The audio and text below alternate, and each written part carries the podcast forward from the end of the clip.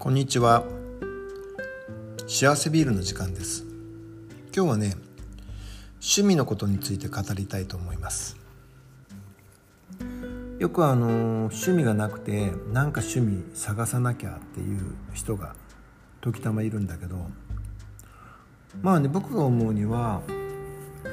興味があったらまずは調べることが大事だと思うんですよ。あれいいなって思ってそこで終わっちゃうんじゃなくてあれいいなやってみたいなと思ったら今だったらネットでも結構調べられるしそれでその趣味の世界に入っていくってことが重要じゃないかなと思うんですね。例えばオリンピックでも結構、えー、ね、注目されたボルダリング。ボルダリングなんかも最近だとよくテレビで見ることも多いんだけどいいなやってみたいな挑戦してみたいなって思ったらまずはやっぱりネットで調べてみるんですね。うん、そしてまあ見ているうちにどっかね自分が住んでる近くにできるとこないかなって調べてみるのが重要だと思うんですよ。それでまあ例えばねビギナーだったら一人でもできるのかなって1回だけでもお試しでもできるのかなって調べてで挑戦する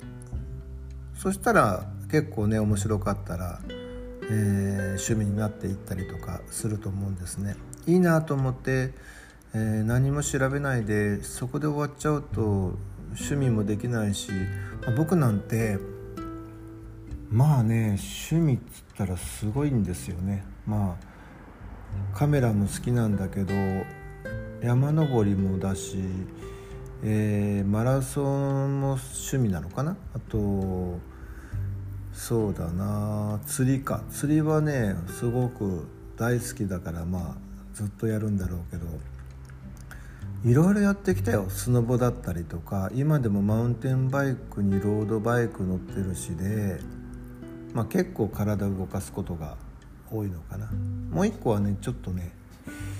大学の通信を受けてるんですよ。今までは、えー、心理学を勉強してたんだけどちょっといろいろ考えも変わって今は芸術学部に、えー、編入してそのアートを勉強してるんですね。自分で、ね、作品を作るとかっていうよりももう少しまあ文化だったりとか歴史だったり、えー、まあ、世界中のアートまたそういう考え方とかを広く勉強したくて、えー、勉強してます。これもまた趣味なんじゃないかな。でこれがずっと続くかは分かんないしとにかくやってみたいとか好奇心があることはチャレンジしていくのが僕はいいと思います。でまたね年取った時とかやっぱりあの趣味がないと本当ただのさゴロゴロテレビ見てるおじさんになっちゃうし喋っててもつまんないよね趣味がない人って何でもいいから趣味って探して見つけるもんじゃなくてなんか興味があるものが見つかったら調べてそしてうんそれができる環境を見つけたり、まあ、買ってきたいろいろあるよね。料理だってこだわっていけば趣味だと思うしもともとアメリカとかでは趣味っていうのは例えばスキルアップするものじゃないと趣味とは言えないらしいんですね。例えば映画鑑賞とか読書とかってそんなの誰だってやってるからなんかスキルが上がっていくものっていうのが趣味と言えるらしいです。まあ、僕はね趣味がありすぎちゃって、えー、お金がないんだけどまあ楽しくやってますよ。お金がないなりに楽しく趣味をやってます。なのであのー、なんかやりたいこととかあったら最初は下手でもいいしそんないらないプライドなってそんなプライドあったって何にもなんないからさとにかく